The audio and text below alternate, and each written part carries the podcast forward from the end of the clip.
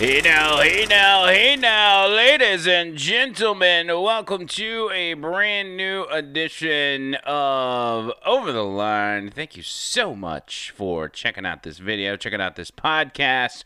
We really appreciate it. We got a lot to get to today. It has changed up multiple times as to the way we were going to tackle today's show, but let me just start off with this because what we've got the, the at the time of day that we are doing this podcast, the Trump team is going to be holding a press conference in approximately three minutes. Okay, I don't know if if they're going to start on time or not, but we're going to keep an eye on it, and I will bring it to you on this podcast, even though I have no idea what it's going to entail.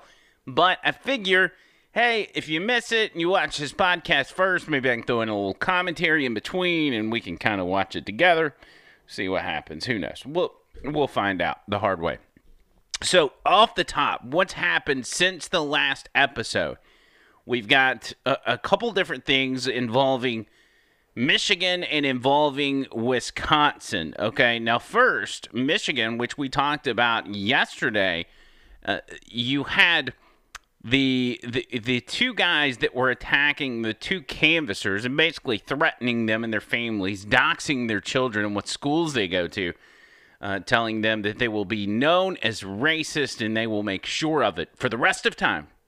They will make sure that everyone in the state and the community and the country knows that they are racist that were trying to silence black voices and black votes because they refused to certify the election results in Wayne County, Michigan, uh, because of uh, irregularities and, and shady business that we all see right in front of our eyes. That's what's amazing about this whole thing is we all see it. It's right here.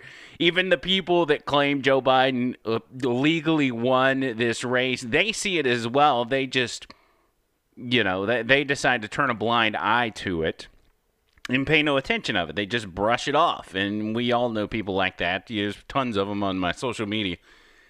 But uh, last night, as I'm I'm watching, and I'm assuming that from what we understand, those two canvassers that refused to certify the results that they gave in because they were threatened, and you know, it, you you almost understand that that if your family is threatened, you'll do anything to protect your family Right. I think we're most from from most of us are from that mindset. So those guys said, you know what, it's not worth my family being harmed.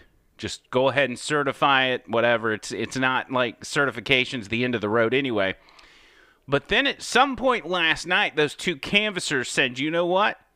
This is not right, and we are not going to sign the documents that certify the the vote count here in Wayne County, they stood up. They decided we're going to be patriots. We are going to be heroes for the MAGA movement, and and really heroes for the Constitution to make sure. Because I don't know these people's leanings, but I have to assume they're standing up because they want the election to be on the up and up.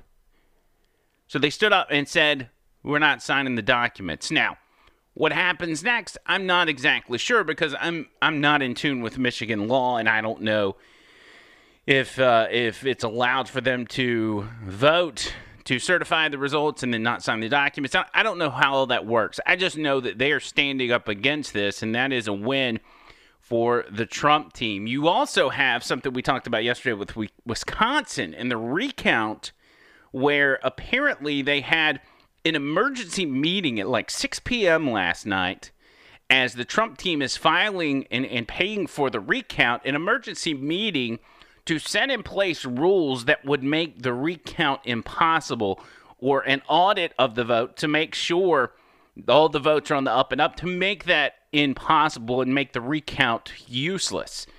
So the, the board of, of elections or, or whatever it's called in Wisconsin uh, six members, from what I understand, they went to vote on those new rules, and the result of the vote was three to three, which is a tie, which means they can make no changes to the recount rules.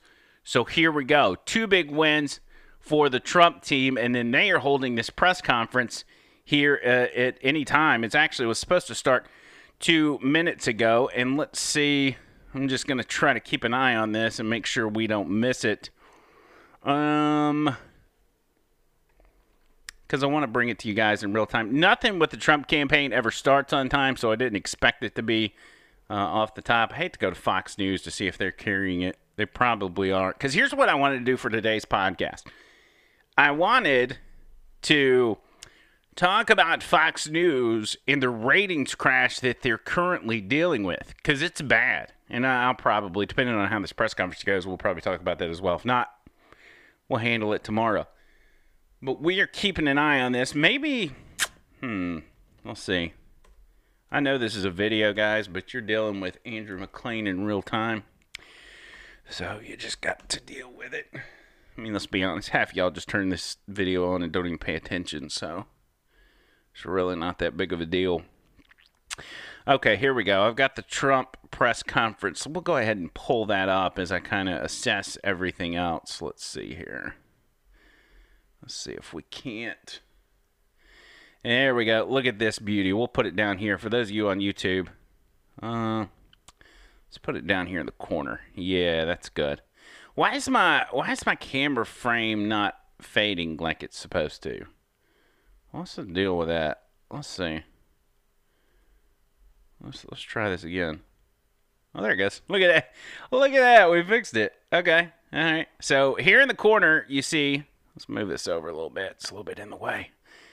Um, we'll have the uh, the the press conference there. So as soon as it starts, we can all see it, and you know we'll go that route. But so, Michigan, Wisconsin, two big wins for the Trump campaign. I have to imagine that they will address that in this press conference, but who really knows? Honestly, uh, it, from what I understand, this is a press conference being held by the RNC.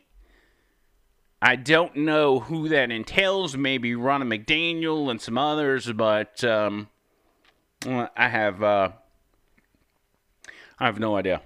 Well, I have no idea who's who's involved in this, but I got to imagine after a couple of big wins that it's going to be huge. And again, uh, this is stuff that is day after day after day moving in the column of the Trump team.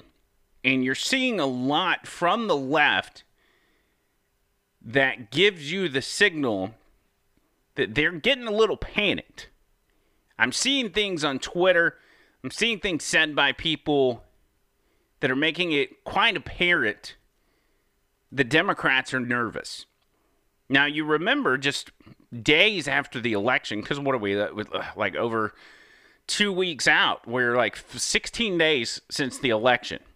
This is, what is today? Uh, November 19th, 2020. Days after the election, the Democrats are like, it's done, it's over, the media's called it, we've got to push it on through, we've got to get Joe Biden, the transition team, you know, Joe Biden standing in front of a podium with behind him, it says the office of the president elect, which is a completely made up office. He's not the president elect. There is no office of the president elect. None of that. It's all made up.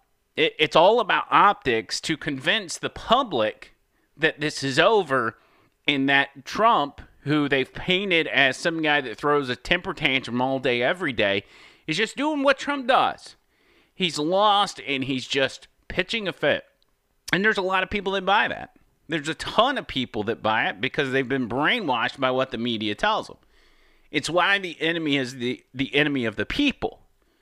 The media is the enemy of the people, and not because you should be forced to like Trump. You should have your own opinions. Unfortunately, the media does not allow you to have your own opinions. If you consume enough of it, and I'm not just talking news channels, I'm talking media on the internet, whether it's the, the Times or the Washington Post or uh, you know any of these websites, Mother Jones, um, uh, Raw Story, whoever it is, they're constantly pumping this propaganda, and now now social media is into it right? So every time, every single post I make on social media has a disclaimer about this claim is disputed or click here for actual facts about the 2020 election. if any of you have actually clicked on that, you will see that Facebook has declared Joe Biden the winner as well. So Trump is up against a lot, a lot of stuff. He's up against some of the biggest forces that uh, any any politician has ever gone against, and it's important to know that a a lesser politician, anybody else, and I can't. I've racked my brain on this. I can't think of one single person that if they were in Trump's position would still be standing there today contesting the election. Not one person. They would have given up days after the they would have given up election night as the news media started calling it. Now keep in mind, Fox News Fox News was pretty much the first one. They they were the one that had Joe Biden out in the with the biggest lead all night long, and then they eventually called it, and that was really the downfall of Fox, which is what we're going to talk about tonight or today. And they seem to only be getting worse with the direction they were heading. Instead of backtracking and, and trying to get back to their roots and what's made them successful, they're doubling down. And I, I don't necessarily understand that. What we do know about the, the steps that they have taken to try to get this under control, they've hired a crisis management team. And they've brought it they've brought it to the company in, in, in, an attempt to try to figure out what they can do in order to reverse the damage that they've done because now their ratings are absolutely tanking. They're sinking like the Titanic, and you're starting to see some of these other news stations like MSNBC and CNN surpass them, and even Newsmax.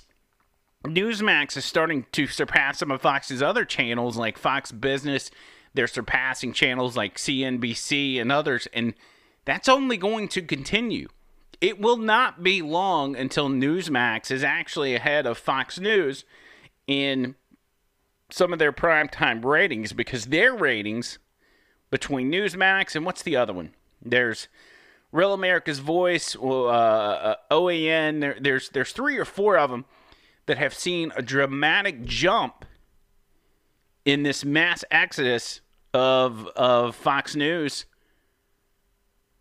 seemingly leaning left, and and really what it comes down to is Fox News is coming off as if they want Trump out of office. And I explained this to you guys before. It's almost as if they want to get back to the days where the opposition is in the White House, so they can use that as you know a, a, a, something that they can boost their ratings with, and they can you know hate on the president twenty four seven. Here is the press conference finally starting. Looks like Ronna McDaniel, I think, is there. Oh, you got Rudy Giuliani and you've got Sidney Powell. So here we go. The Trump press conference. And of course, it seems we have no sound. That's perfect. That's not how we want to do a press conference now, is it? Let's try to refresh this bad boy and see what happens. Um, no, no, we're not gonna have any sound. Let's see. No, we're gonna have to go somewhere else and get it, guys. Let's see here. I mean, this is this is what's bad. It's on the president's official uh, Facebook page, and it's not working. That's not a good sign, guys. Let's back out of here. We got too much going on. Let's try to go to. Let's see if Breitbart's carrying it. Breitbart. Um, they're in the corner here, but the, um, patriotic they got some audio. American citizens that have come forward are uh, Rudy Giuliani. Extraordinary number of people, extraordinary number of witnesses, and what emerged very quickly is is there's not a singular voter fraud in one state. In a number of states, almost exactly the same pattern, which um, to any experienced investigator, prosecutor, would suggest that there was a a plan from a centralized place to execute these various acts of voter fraud, specifically focused on big cities and specifically focused on, as you would imagine, big cities controlled by Democrats, and particularly focused on big cities that have a long history of corruption. The number of voter fraud cases in Philadelphia could fill a library. Just a few weeks ago, there was a conviction for voter fraud, and one two weeks before that. And I've often said, I guess sarcastically, but it's true, the only surprise I would have found in this is if Philadelphia hadn't cheated in this election. Because for the last 60 years, they've cheated in just about every single election. You could say the same thing about Detroit. Each one of these cities are cities that are controlled by Democrats, which means they can get away with anything they want to do. It means they have a certain degree of control over, certainly control the election board completely, and they control law enforcement. And unfortunately, they have some friendly judges that will issue ridiculously irrational opinions just to come out in their favor. So let's start with the specifics. Pennsylvania. In Pennsylvania, the margin of victory now for Biden, which is a not a victory, it's a fraud, is 69,140 votes.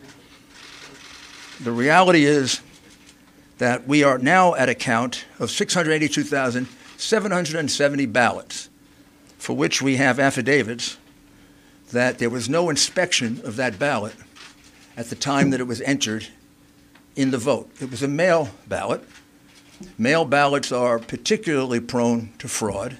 We were warned about that by Jimmy Carter, President Jimmy Carter, and Secretary Baker in a report about a dozen years ago, in which they said that mail balloting is particularly uh, susceptible of fraud, that we should very carefully consider ever doing it, and that it can be taken advantage of. Justice Souter warned us of the same thing in a comment in an election law case. And even the New York Times wrote articles about how uh, dangerous mail voting, mail-in voting was. And um, this is the first time we ever did it en masse, and I think we proved that uh, all three are prophets. It's not only susceptible to fraud, it is easily susceptible to fraud, particularly if you have a plan or scheme which sounds eerily similar to what Joe Biden told us a few days before the election that he had the best voter fraud team in the world. Well, they were good. I don't know that they, they were that good because they made significant mistakes, like all crooks do, and we caught them. One of them was pushing out Republican inspectors. Every state, almost every civilized country, even Tanzania and pl- places you, know, you, wouldn't think of, have uh, rules about inspectors, particularly for mail in ballots. And why particularly for mail in ballots? Because they can more easily be defrauded and you can't check on it. People who have never done a mail in ballot, I'm going to show you why it's so easy. Well, you fill out an envelope like this. You put your Usually in, in New York, it would be your, your assembly district and the, and the precinct in which you're voting. You fill out your name and your address, and you sign it. You then use an inner envelope and you put the ballot inside the inner envelope. You seal it all and you send it in. When it's being, when it's being counted, almost invariably in the United States, up until the mass cheating that went on in this election, a Republican and a Democrat inspector, as well as others, if there are other parties, is allowed to watch the unsealing of this ballot. Used to go on all over America when we conducted honest elections. Because the only time you can ever find out if it's a fraudulent ballot is when it is looked at. The minute you approve this, it's thrown away, gone for eternity. The only thing left is the vote. That could have been Mickey Mouse. That could have been a dead person. That could have been not filled out properly. That could have been the same person 30 times. That could have been, and all these things have happened, by the way. That could have been um, nothing filled out. We'd never know. So, for example, the recount being done in Georgia will tell us nothing because these fraudulent ballots will just be counted again because they wouldn't supply the signatures to match the ballots. So it means nothing to have counted these ballots because, for example, in Pennsylvania, where we have probably our most precise evidence, 682,770 of these ballots were cast, put in, and they weren't inspected, which renders them uh, ballots that are null and void, cannot be counted, have to be removed from the, from the vote. Uh, why? For several reasons, not the least of which is that was basically only one of two places in the state where it was done.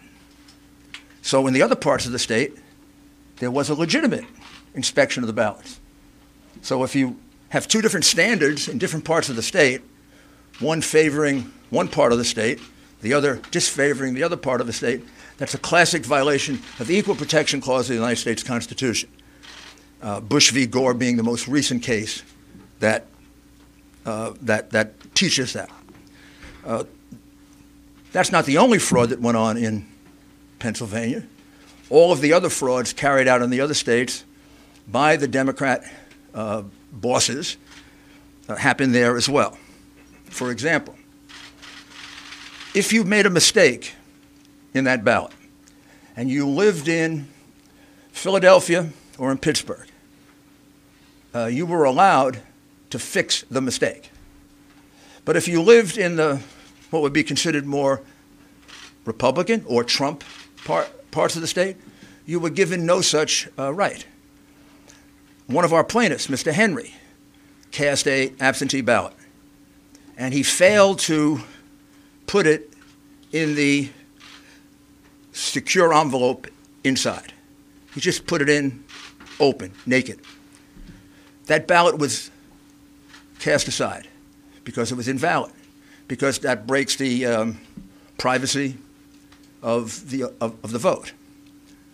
In Pittsburgh and in Philadelphia, if they noticed that there wasn't an inner envelope, they'd contact the voter and allow him to vote again.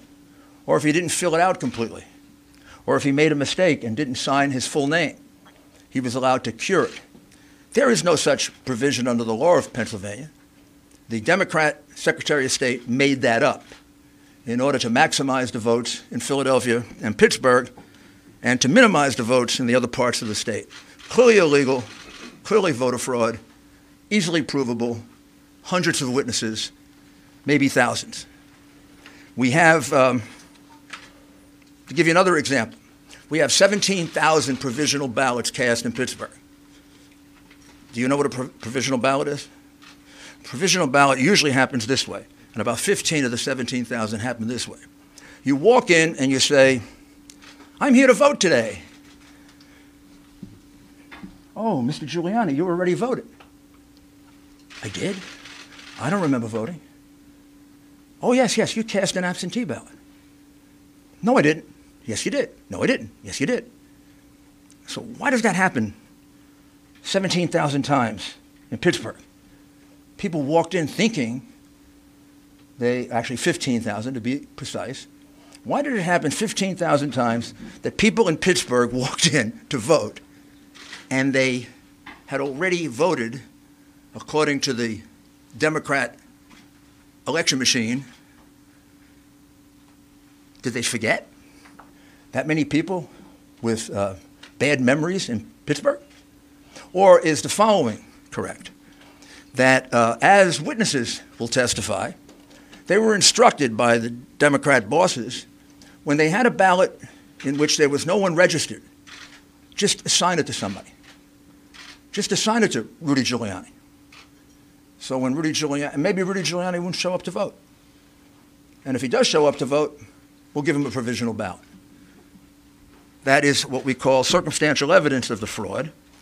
The direct evidence of the fraud are the people who will testify that, in fact, that's what happened to them, as well as the 50 to 60 witnesses we have for the way they were treated and not allowed to inspect the ballots. They weren't just um, not allowed to do it, they were pushed, A few cases, they were assaulted. In all cases, they were put in a corral so far away, probably the closest they got is from here to the back of that room. We could do like a. Uh, did you all watch My Cousin Vinny? Did, you know the movie? My, it's one of my favorite uh, movies because he comes from Brooklyn. And uh, when the, the nice lady who said she saw, and then he, uh, he, he says to her, How many f- fingers do I? How many fingers do I got up? And she says, uh, Three. Well, she was too far away to see it was only two.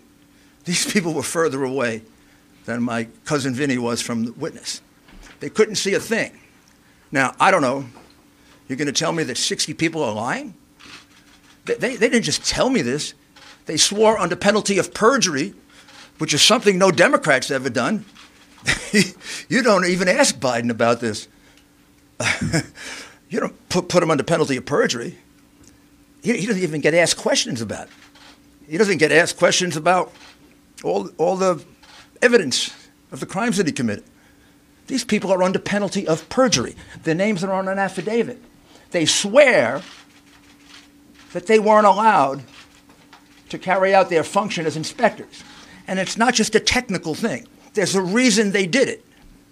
Why would you not allow people to carry out the function they've been allowed to do for 50 years, 60 years? Why wouldn't you allow inspections of those ballots? Because you knew you were going to use those ballots to catch Biden up. And you had a big road ahead of you. You had to catch him up for 700,000 to 800,000 votes that he was behind. And the only way you were going to do it was with the mail in ballots. You couldn't have a Democrat and Republican inspector around. They don't even have Democrats watching it because they'd be afraid that there'd be honest Democrats who would say, You're cheating. So that takes us to Michigan, where there was an honest Democrat who said they were cheating. And we'll show you her affidavit because I know you keep reporting falsely that we have no evidence, that we have no specific acts of fraud. That's because the coverage of this has been almost as dishonest as the scheme itself. The American people are entitled to know this. You don't have a right to keep it from them. You don't have a right to lie about it. And you are. I mean, you don't report to them that a citizen of this country, a very fine woman, who was willing to allow me to give her, uh, give you her name. I can't give you all these affidavits because if I do, these people will be harassed, they'll be threatened, they may lose their job, they will lose their friends. We've lost lawyers in this case because they've been threatened. We've had lawyers that need protection. What's going on in this country is horrible, and the censorship that you're imposing is making it worse. But Jessy Jacob is an adult citizen and a resident of the state of Michigan. She's been an employee of the city of Detroit for decades. I know her age, but she, she can tell you her age. She was, um, she was assigned to uh, voting duties in September, and she was trained by the city of Detroit and the state of Michigan. She was basically trained to cheat.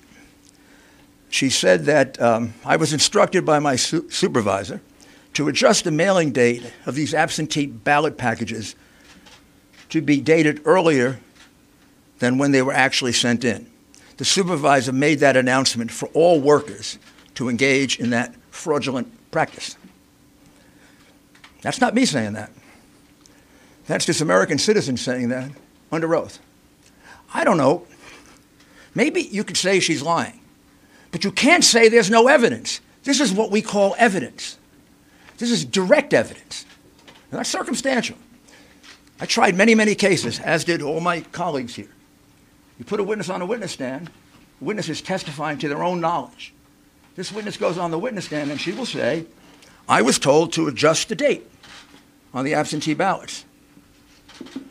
I witnessed election workers and employees going over to the voting booths with voters in order to watch them vote and coach them for whom to vote. Completely illegal.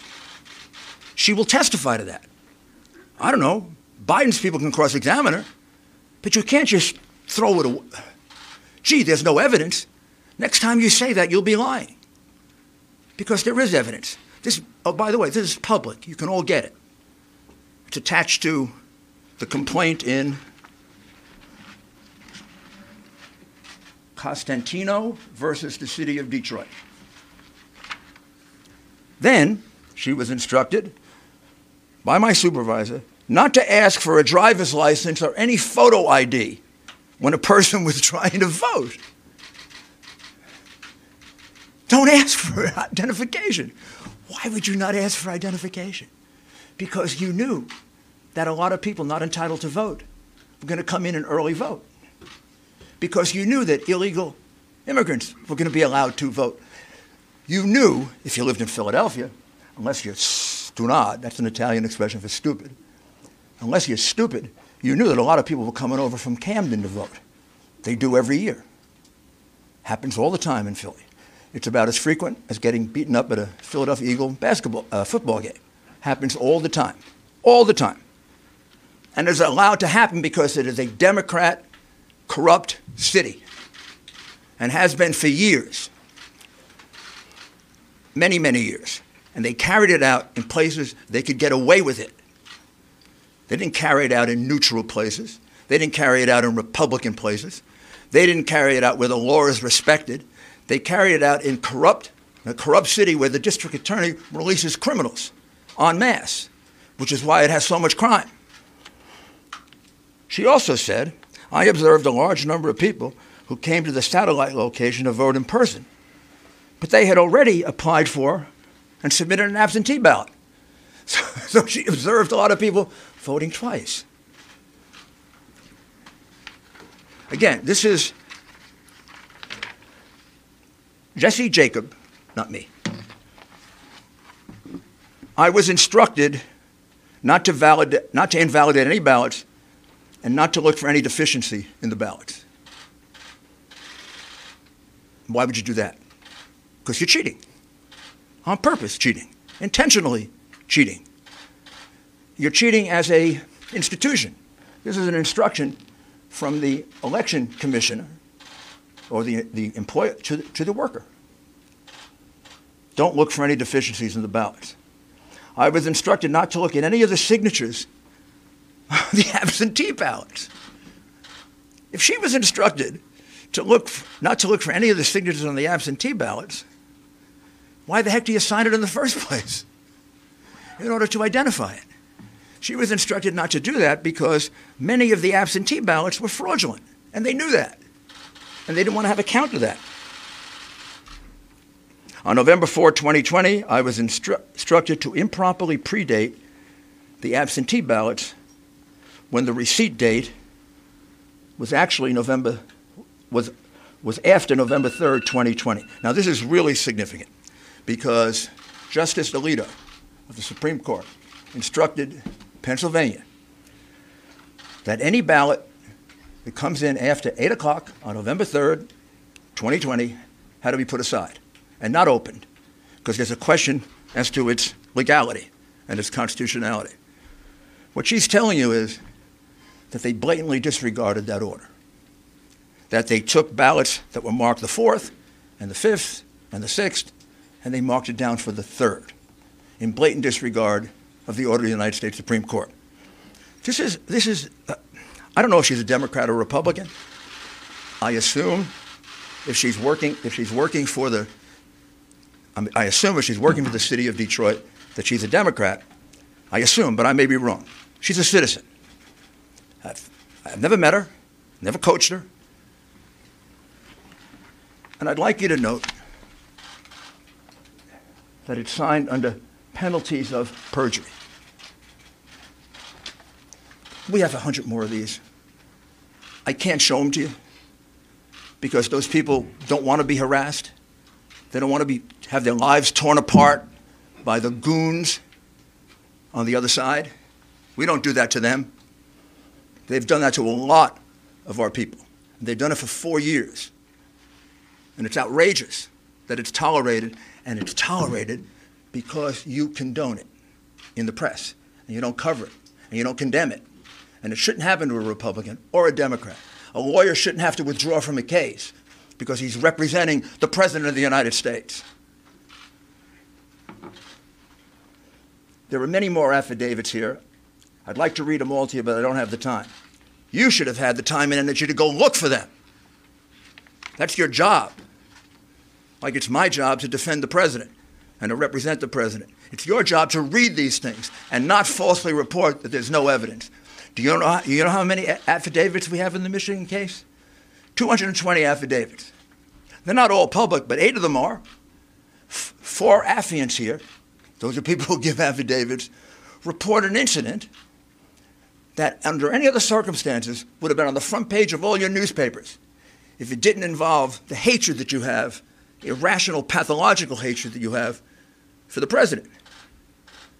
What they swear to is that at 4:30 in the morning, a truck pulled up to the Detroit Center where they were count, counting ballots. The people thought it was food, so they all ran to the truck. Wasn't food. It was thousands and thousands of ballots. And the ballots were in garbage cans, they were in paper bags, they were in cardboard boxes, and they were taken into the center. They were put on a number of tables. At that time, they thought all the Republican inspectors had left, all but two had, and an employee of Dominion, who uh, we will address a little bit later Dominion. And here's what they jointly swear to that every ballot that they could see, every thing they could hear, these were ballots for Biden. When they saw a ballot, these were ballots only for Biden, meaning there was no down ticket, just Biden. Many of them didn't have anything on the outer envelope because these ballots were produced very quickly, very swiftly, and they're estimated to be a minimum of 60,000, maximum of 100,000.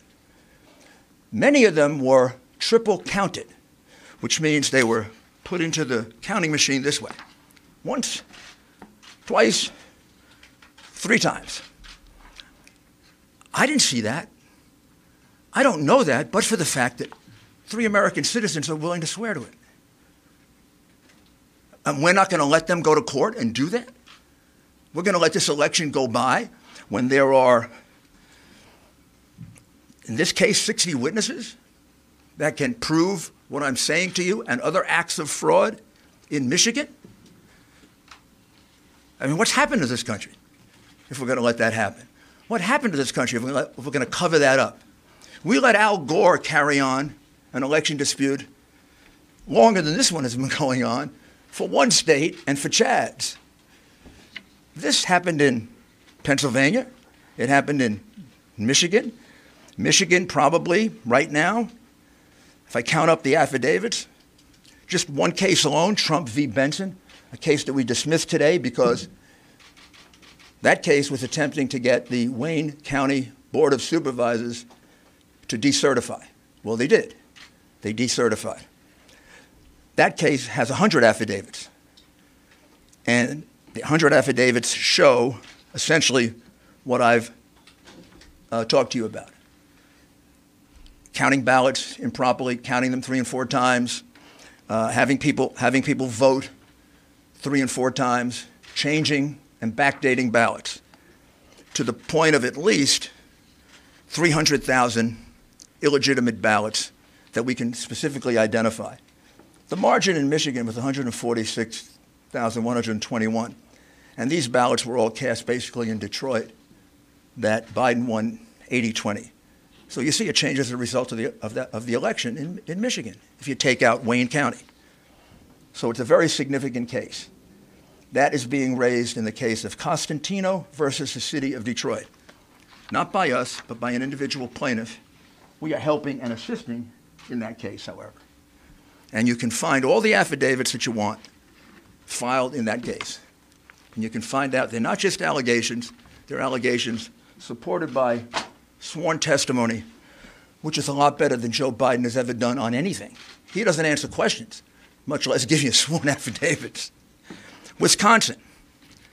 Wisconsin had a very small margin 21 20,544 last time I looked.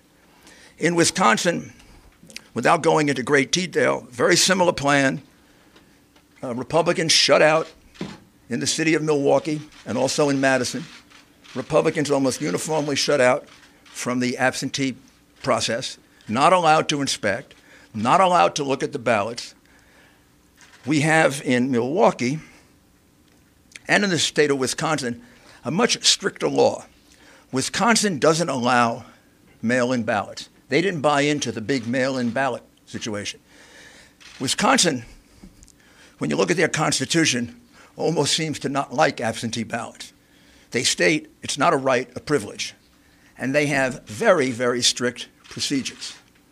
And the strict procedure says that you can't be given an absentee ballot. You have to personally apply for it. It's illegal, basically, to solicit a vote. And they have actually many reasons for it that probably goes back to their, their progressive days. When I say progressive, I mean late 19th century, early 20th century progressive, when that really meant progressive, not retrogressive. So there are 60,000 ballots in Milwaukee County and 40,000 ballots in Madison that, as far as we can tell, and this is why we've, we're auditing, because we have very good information, the numbers are going to come out about here, that don't have applications.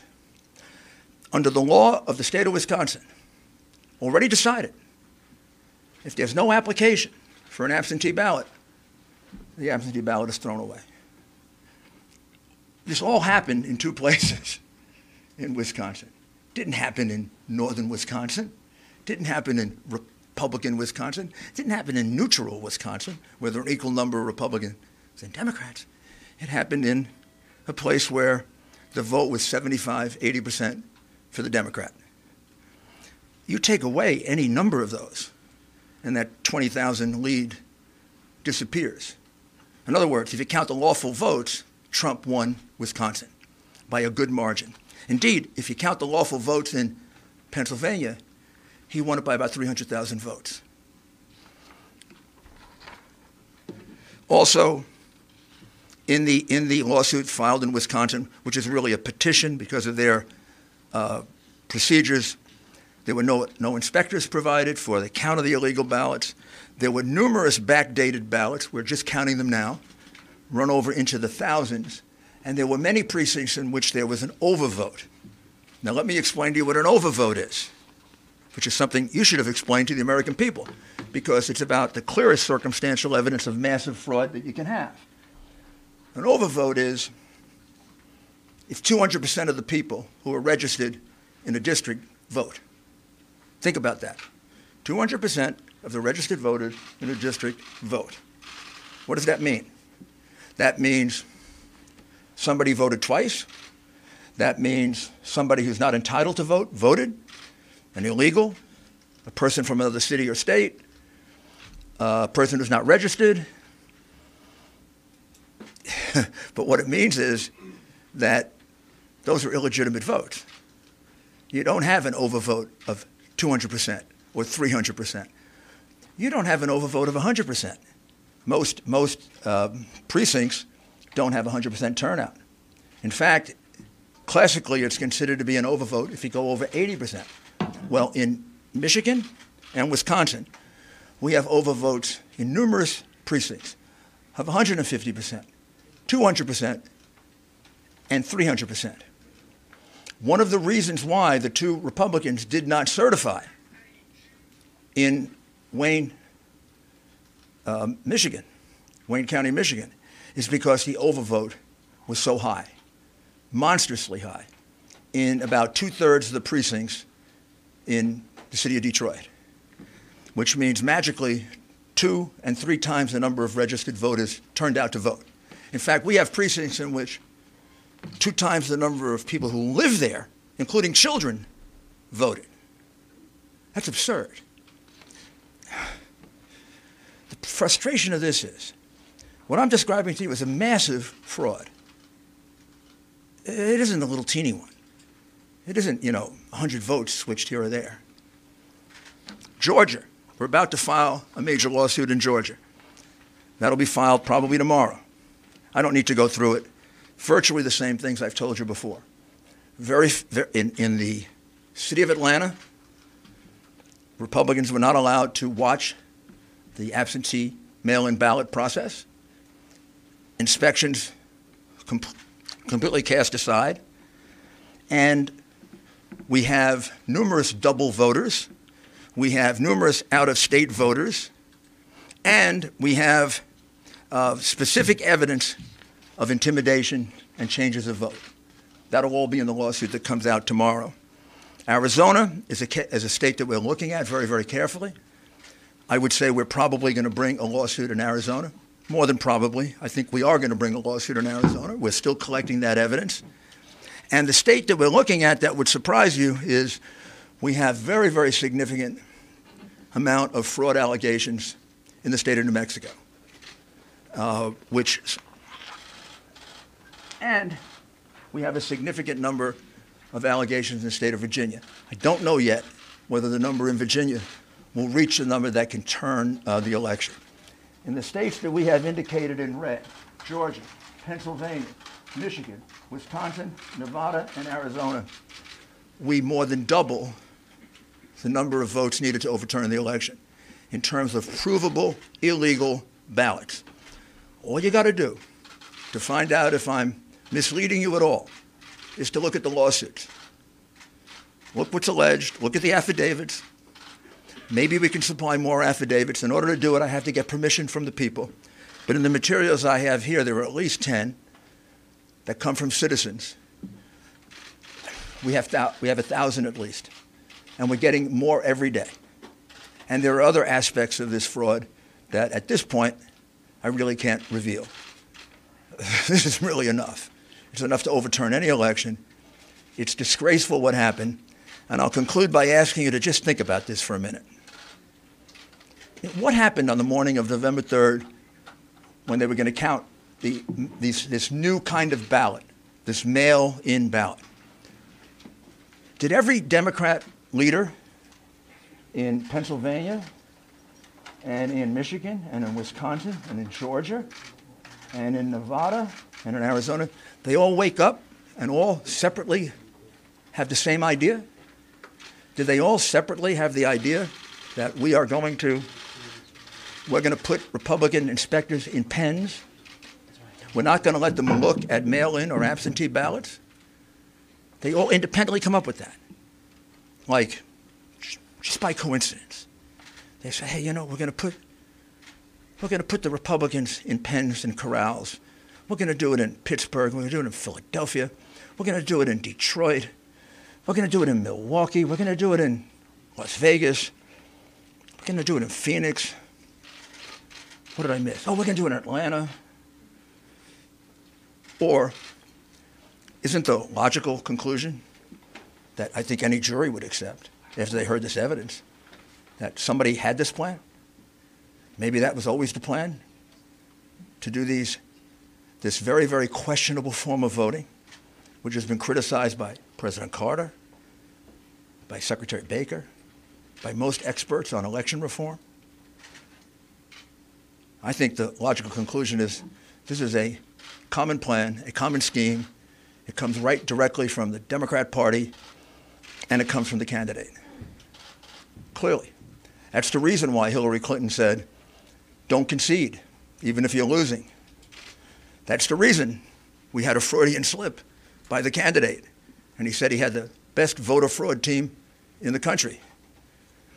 That's the reason why he probably didn't have to go out and campaign. he had to have known what they were going to do. This had to be planned in advance. I'm, I'm kind of checking did they go, you know, to the same contractor to get the corrals to put the Republicans in? And this is a disgraceful thing that was done in this country. Probably not much more disgraceful than the things these people did in office, which you didn't and don't bother to cover and you conceal from the American people. But we let this happen. You know, we use largely a Venezuelan uh, voting machine, in essence, to count our vote. We let this happen, we're going to become Venezuela. We cannot let this happen to us. We cannot allow these crooks, because that's what they are, to steal an election from the American people. They elected Donald Trump. They didn't elect Joe Biden.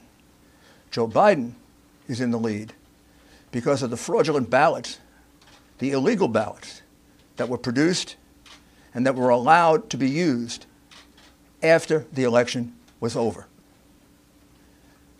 Give us an opportunity to prove it in court, and we will. Now I'm going to ask uh, Sidney Powell to describe to you what we can describe about another totally outrageous situation. I don't think most Americans know that our ballots get calculated, many of them outside the United States, and are completely open to hacking, completely open to change. And it's being done by a company that specializes in voter fraud. I'll let Sidney describe that to you. Thank you, Rudy. What we are really dealing with here and uncovering more by the day is the massive influence of communist money through Venezuela, Cuba, and likely China in the interference with our elections here in the United States. The Dominion voting systems, the Smartmatic technology software, and the software that goes in other computerized voting systems here as well, not just Dominion, were created in Venezuela at the direction of Hugo Chavez to make sure he never lost an election after one constitutional referendum came out the way he did not want it to come out. We have one very strong witness who has explained how it all works. His affidavit is attached to the pleadings of Lin Wood in the lawsuit he filed in Georgia. it is a stunning, detailed affidavit because he was with Hugo Chavez while the, he was being briefed on how it worked. He was with Hugo Chavez when he saw it operate to make sure the election came out his way. That was the express purpose for creating this software. He has seen it operate, and as soon as he saw the multiple states shut down the voting at the, on the night of the election, he knew the same thing was happening here, that that was what had gone on. Now, the software itself was created with so many variables and so many uh, back doors that can be hooked up to the internet or a thumb drive stuck in it or whatever. But one of its most characteristic features is, is its ability to flip votes. It can set and run an algorithm that probably ran all over the country to take a certain percentage of votes from President Trump and flip them to President Biden which we might never have uncovered had the votes for President Trump not been so overwhelming in so many of these states that it broke the algorithm that had been plugged into the system. And that's what caused them to have to shut down in the states they shut down in. That's when they came in the back door with all the mail in mail in ballots, many of which they had actually fabricated. Some were on pristine paper with identically matching uh, perfect circle dots for Mr. Biden. Others were shoved in in batches. They're always put in in a certain number of batches, and people would rerun the same batch. This corresponds to our statistical evidence that shows incredible spikes in the vote counts at particular times, and that corresponds to eyewitness testimony of numerous people who have come forward and said they saw the ballots come in the back door at that time. Notably, the Dominion executives are nowhere to be found now. They are moving their offices overnight to different places. Their office in Toronto was shared with one of the Soros entities. One of the uh, leaders of the Dominion project in overall is Lord Malloch Brown, Mr. Soros' number two person in the UK and part of his organization. There are ties of the Dominion leadership to the Clinton Foundation and to other known politicians in this country. Just to give you a brief description of how this worked, I'm going to quote from a, a a letter that was written, and I will uh, read that to make sure I get the quotes right. This person was objecting to the United States acquisition of Sequoia Voting Systems by Smartmatic, a foreign-owned company. I believe this transaction raises exactly the sort of foreign ownership issues that CFIUS is best positioned to examine for national security purposes. It's undisputed that Smartmatic is foreign-owned and it has acquired Sequoia. They keep changing the names as they go along. Different times when a problem comes up, they just create another corporation and call it a different name but it was a voting machine company doing business in the United States. Sequoia, Sequoia voting machines were used to record over 125 million votes during the 2004 presidential election in the United States. Smartmatic now acknowledges that Antonio Mujica, a Venezuelan businessman, has controlling interest in Smartmatic, but the company has not revealed who all the Smartmatic owners are. According to the press, Smartmatic's owners are hidden through a web of offshore private entities, and that is, in fact, true. Smartmatic has been associated with the Venezuelan government led by Hugo Chavez, which is openly hostile to the United States, and of course, as we all know, communistic and really uh, brutalizing its own people. The system has been continued there by Mr. Maduro and ensured his election. Smartmatic's possible connection to the Venezuelan government poses a potential national security concern in the context of its acquisition of Sequoia because electronic voting machines are susceptible to tampering and insiders are in the best position to engage in such tampering. This letter expresses concern of the Chicago 20, 2006 primary election. And it ends by saying the, the products and services that are of Venezuelan origin and evaluate Smartmatic's ownership to determine who could have influence and control over these and other Sequoia products and services are important to the national security of the United States. This letter was written to Hank Paulson on October 6, 2006, by Congresswoman Carolyn B. Maloney. Cong- uh, Senators uh, Klobuchar and Warren have raised these concerns as recently as December 2019. Why our government has not taken them seriously is beyond my comprehension, unless they have, some of uh, the three-letter agencies have used them themselves in other parts of the world. We know that the technology was exported to affect an election in Argentina. That's admitted by our friend who wrote the affidavit about Hugo Chavez and his interest in Smartmatic.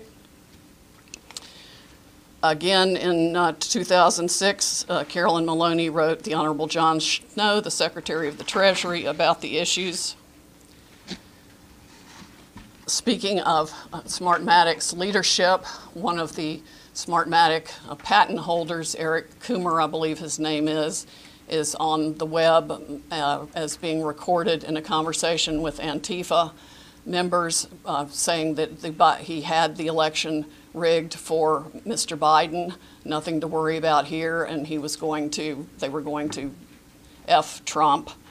His social media is filled with hatred for the president and for the United States of America as a whole, as are the social media accounts of many other Smartmatic people. There has been widespread use of this. Uh, Dominion itself is utilized in 2,000 jurisdictions in 30 states. It has been uncertifiable in multiple states who realized all the problems that it had, including Texas. Experts have described it across the board from a, Princeton group of three professors to uh, experts that we have talked to about its end user vulnerabilities. People can admittedly go in and change whatever they want. They can set the ratio of votes from one thing to another. They can say that uh, a Biden vote counts as 1.25 and a Trump vote counts as 0.75. And those may be the numbers that were actually used here. It's not just the swing states that were affected. The algorithm was likely run across the country to affect the entire election. Like I said, we only discovered it this year because of the overwhelming number of votes for President Trump in the swing states that caused the machines to have to shut down for them to backfill uh, for adding votes. We have evidence of different numbers of votes being injected into the system, the same identical, unique six digit number multiple times in at least two states that we've analyzed so far. And I'm talking about like 341,542 votes for Biden and 100,012 for Trump. Um, There's no explanation, no logical explanation for the same numbers being injected 20 minutes apart into the machine. The software uh, manual itself, you can download it from the internet, and I would encourage you all to read it because it specifically advertises some of these things as features of the system. Why it was ever allowed into this country is beyond my comprehension, and why nobody has dealt with it is absolutely appalling. The machines were easily accessible to hackers. There's a video on the net that it will explain to you how a kid with a cell phone can hack one of these voting machines. There's been no oversight of Dominion or its software. Workers in each county were trained by Dominion, but there's no evidence of any monitoring otherwise. We have testimony of different workers admitting that they were trained how to uh, dispose of Trump votes and uh, add to Biden votes. The software has a feature pursuant to which you can drag and drop any number of batches of votes to the candidate of your choice or simply throw them away. So we have uh, mathematical evidence in a number of states of massive quantities of Trump votes being trashed, just simply put in the trash like you would on your computer with any file, and uh, Biden votes being injected. That's addition to the flipping. I mean, it really happens in two ways. There's an algorithm that runs that automatically flips all the votes, and then each operator has the ability to go in, uh, override settings. They can ignore a signature. They can ignore the, the top line of the ballot. They can go down ballot and select who they want to change the results for. Mr. Um, Maji- Ma- the gentleman who founded Smartmatic, there's video of him on the internet explaining that yes, on at least uh, one occasion, he admits they changed a million votes uh, with no problem. Many of the jurisdictions that have had this problem might not have known of the issues, but many did. And I think a full scale criminal investigation needs to be undertaken immediately by the Department of Justice and by every state's equivalent, Attorney General's office or state investigatory unit, because there are, there's evidence of different benefits being provided to the people who spent $100 million of taxpayer money at the last minute for their state to get the Dominion voting systems put in in time for this election in different ways. Uh, there's one person that a lawyer told me got, quote, election insurance, um, meaning that he would uh, be able to make sure he was elected. I'm sure they explained that feature in detail to many people who expressed interest in putting this voting system in. Texas denied certification of the Dominion system in 2019, but there are no doubt issues with the software that Texas did use, unbeknownst to Texas, I would imagine, since they went to great trouble to examine the Dominion systems and reject them. But other software, uh, the source code that does the alterations is embedded, we have been told, in the source code all across the country in all the voting machines. There's no doubt it has been used to alter elections in other countries. Um, we know specifically that Venezuela exported it for that purpose to Argentina and other Latin American companies to make sure that the corrupt rulers who were willing to pay the highest price for being in office were allowed to rig their elections. This is stunning, heartbreaking, infuriating, and the most unpatriotic acts I can even imagine for people in this country to have participated in in any way, shape, or form. And I want the American public to know right now that we will not be intimidated. American patriots are fed up with the corruption from the local level to the highest level of our government, and we are going to take this country back. We are not going to be intimidated. We are not going to back down. We are going to clean this mess up now. President Trump won by a landslide. We are going to prove it. And we are going to reclaim the United States of America for the people who vote for freedom. How come you're not suing in the Wisconsin counties that use this? Why are you only doing a recount? Um, for And excuse me, that we're not out to the questions at this point. Um, So, excuse me, we're not at the questions at this point. uh, My name is Jenna Ellis, and I'm the senior legal advisor uh, to the Trump campaign, and I'd like to just explain now uh, where we've been and where we're at and what you can expect from this process. So what you have heard, I'm sure, in the fake newspapers tomorrow will be one of two things. Either there was not sufficient evidence that we've presented, or we spoke too long. Okay, so what you've heard now is an, basically an opening statement. This is what you can expect to see when we get to court to actually have a full trial on the merits, to actually show this evidence in court and prove our case. This is not a law and order episode where everything is neatly wrapped up in 60 minutes. For those of you who are here in this room or have maybe tuned out in other networks, clearly you've never been court reporters. Trials take time. Putting on evidence takes time. This is basically an opening statement so the American people can understand what the networks have been hiding and what they refuse to cover because all of your fake news headlines are dancing around the merits of this case and are trying to delegitimize what we are doing here. Let me be very clear that our objective is to make sure to preserve and protect election integrity. President Trump has been saying from day one that this is about maintaining free and fair elections in this country. It is not about overturning an outcome, it is about making sure that election integrity is preserved, and every American should want that. If every American is not on board with that, you have to ask yourself why. And if your fake news network is not covering this or allowing you to cover it fairly and accurately, you should ask yourself why. This is absolutely a legitimate legal basis. We have been asked to provide an entire case that generally would take years in civil litigation. I've been a prosecutor. I have tried cases with far simpler facts. One thing happened in a matter of minutes, and it still takes days. And we go through a jury process. This is the court of public opinion right now. We are not trying our case in the court of public opinion because if we were, we would get unbiased jurors. I would strike 99% of you from the jury, and I would be allowed to because of the fake news coverage you provide. You are not unbiased jurors.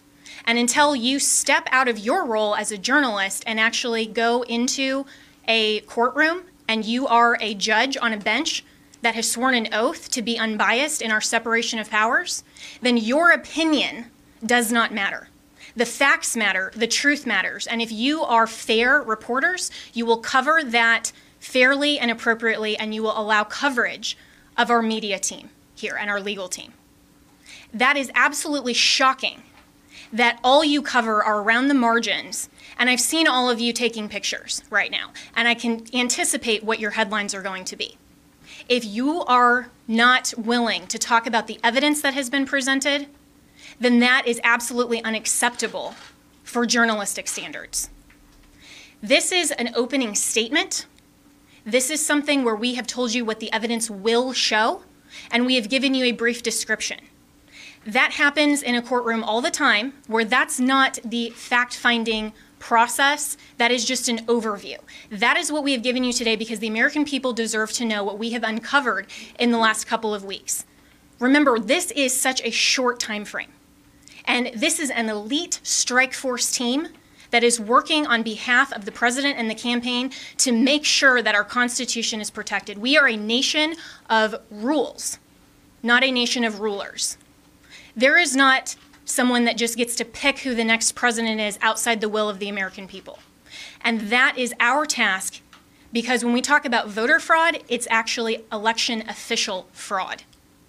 That cannot stand. The Constitution requires that the state legislatures are the ones that make election law. It still has to go by the US Constitution.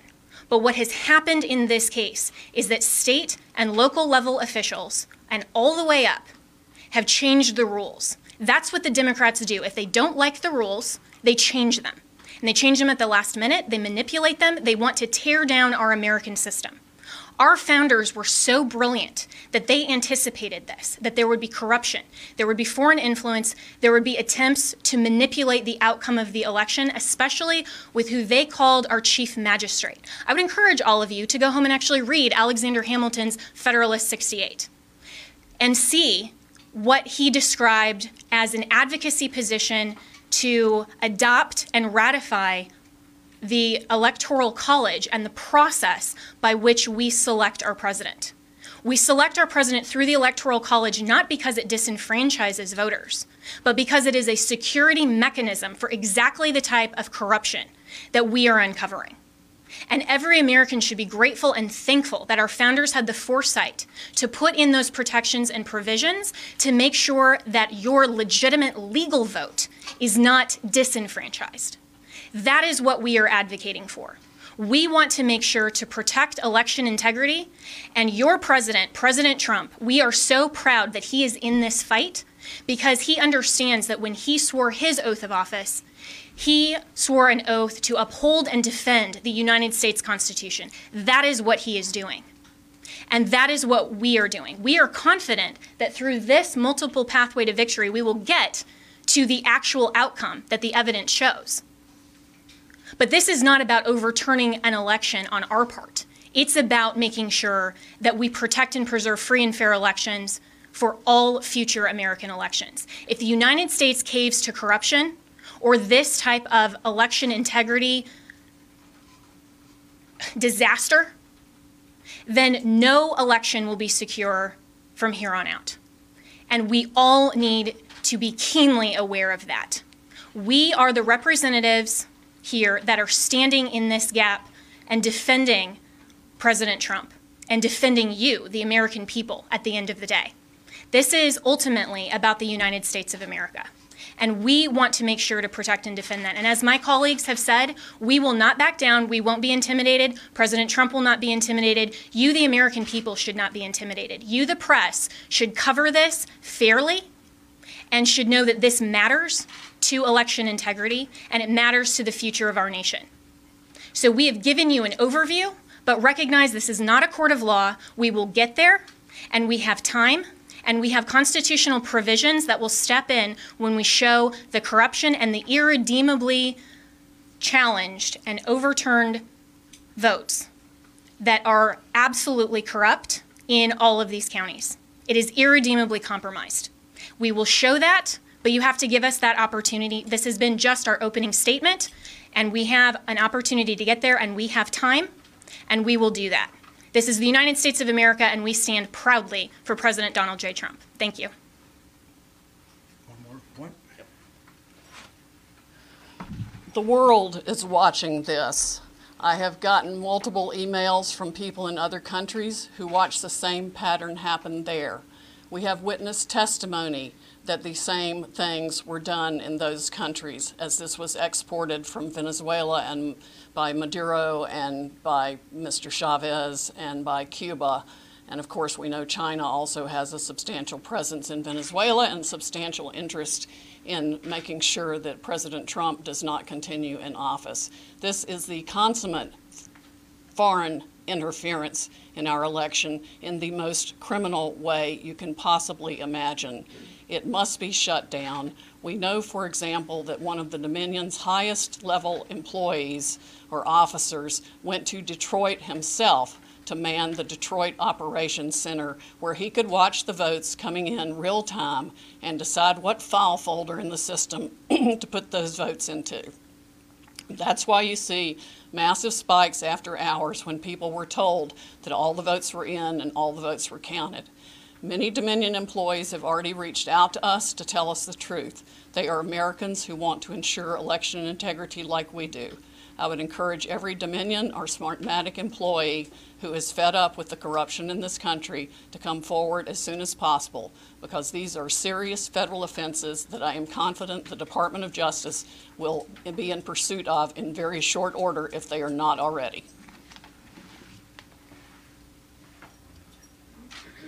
All right, a few questions? Yeah, um, Mayor Giuliani, uh, this sort of reminds of 30 years ago, uh, they had federal judges doing consent decrees over elections. So you got a federal judge overseeing uh, the election, you know, this is old Chicago days. Will you be asking that in Georgia, where you have two, the two Senate races, to have the, the U.S. District Court judges and federal authorities monitoring the elections?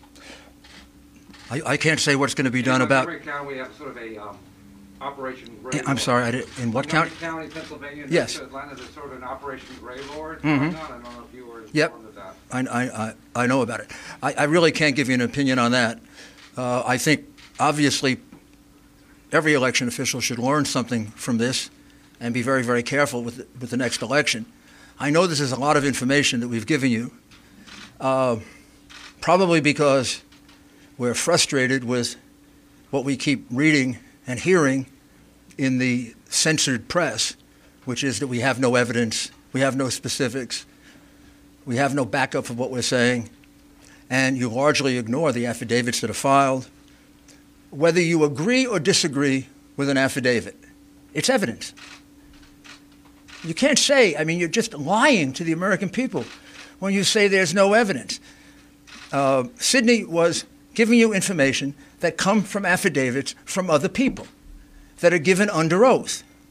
I was explaining things to you from affidavits that come from other people, American citizens, who swear under oath that they saw 100,000 ballots come in and that they were all for Joe Biden. And that I should point out now that Sidney has spoken, that those happened just around the time that the Dominion or Smartmatic people called a halt to the election. And then you can also trace it with a very big spike in the vote count at exactly that time. Right up. So, what we're telling you is supported by evidence. And uh, we're, we're going to have to present these because of the procedures that exist according to the different voting laws of the different states. For example, you asked us about Wisconsin. We have to first create a contest in Wisconsin before we can move to bringing a uh, fulsome federal lawsuit. The contest, from everything I can see, is going to overturn the vote because it's going to show somewhere around 100,000 illegal ballots in two counties that Biden carried by 75, 80%. And you know how close Wisconsin is. And what I'm talking about is the absentee ballots for which there were no applications. And that's not just a small matter. The reason for the application and the reason to keep the, all these things together is precisely to avoid what the Democrats did in this election, which is to misuse the absentee ballot process and the mail in ballot process in order to cheat. So they really cheated in two respects. They cheated with the machines. It, it, instead of asking me, are we going to bring a lawsuit in Wisconsin, which we will if we have to, you should have asked me, and you should be more astounded by the fact that our votes are counted in Germany and in Spain by a company owned by affiliates of Chavez and Maduro. Did you ever believe that was true? Did any of you here believe that that was possible? Of course it's not. Of course it shouldn't be possible. Uh, I don't know if we're going to have time to develop all that in time to fill the requirements of all these cases. We have enough evidence without that to overturn this election. We have it from the affidavits of American citizens. But that's a matter of national security that we're talking about now. Very, very serious matter of national security. Please don't make light of it. And don't act like you knew it. Don't act like it isn't a surprise. If that's not a headline tomorrow, then you don't know what a headline is. There isn't a single person in this country that would have believed that we have states that are stupid enough to have our vote sent out of this country. There's, you couldn't possibly believe that the company counting our vote, with control over our vote, is owned by two Venezuelans who were allies of Chavez, are present allies of Maduro, with a company whose chairman is a close associate and business partner of George Soros, the biggest donor to the Democrat Party, the biggest donor to Antifa, and the biggest donor to Black Lives Matter. My goodness, what do we have to do to get you to give our people the truth? Yes. Thank well Giuliani. My name is Liz Willis with RSBN. Um, some on this legal team have mentioned before that um, people close to the Trump campaign are pressuring them to drop the investigation into Dominion. Can you go further into detail and tell us specifically who those people are? Also, if it's possible, can you tell us if they work with some of our powerful defense groups in the United States, such as the CIA, The last part was do they work with defense groups? With defense groups and the CIA?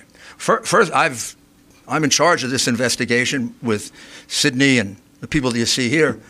Um, there's been no pressure to stop investigating Dominion. No In fact, there's pressuring y'all to stop. no, there's pressure to go go as fast as we can. I mean, I think there was uniform shock when we first heard it. I think when I first heard it, I didn't believe it until Sidney showed me the documents. And in fact, I feel kind of stupid, and you all should, because all you had to do is go online and find out that Smartmatic is owned by Venezuelans close to Chavez. You can Google it. Well, unless they take it down. I preserved it, so you can find it. Not, you know, and, and by the way, the Coomer character, who is close to Antifa, took off all of his social media. Haha, but we kept it. We've got it. The man is a vicious, vicious man. He wrote horrible things about the president. He is completely, he is completely biased. He's completely warped. And he specifically says that they're going to fix this election. I don't know what you need to wake you up to do your job and inform the American people, whether you like it or not, of the things they need to know. This is real. It is not made up. It is not, there's nobody here that engages in fantasies. I've tried 100 cases. I prosecuted some of the most dangerous criminals in the world. I know crimes. I can smell them. You don't have to smell this one. I can prove it to you 18 different ways. I can prove to you that he won Pennsylvania by 300,000 votes. I can prove to you that he won Michigan by probably 50,000 votes. When I went to bed on election night, he was ahead in all those states, every single one of those states. How is it they all turned around? Every single one of them turned around. Or is it more consistent that there was a plan to turn them around? And since there are witnesses who say there was a plan to turn them around, and it kind of begs credulity to say that it all happened in every single state, my goodness, this is how you win cases in a courtroom. Sir, is it, sir, is it your goal here, sir, is it your goal here to pressure officials and lawmakers in these battleground states to block or delay certification so the GOP can pick their own electors? Is that the end game here? Our goal here is to go around the iron curtain of censorship. That uh, what publication are you with? CNN.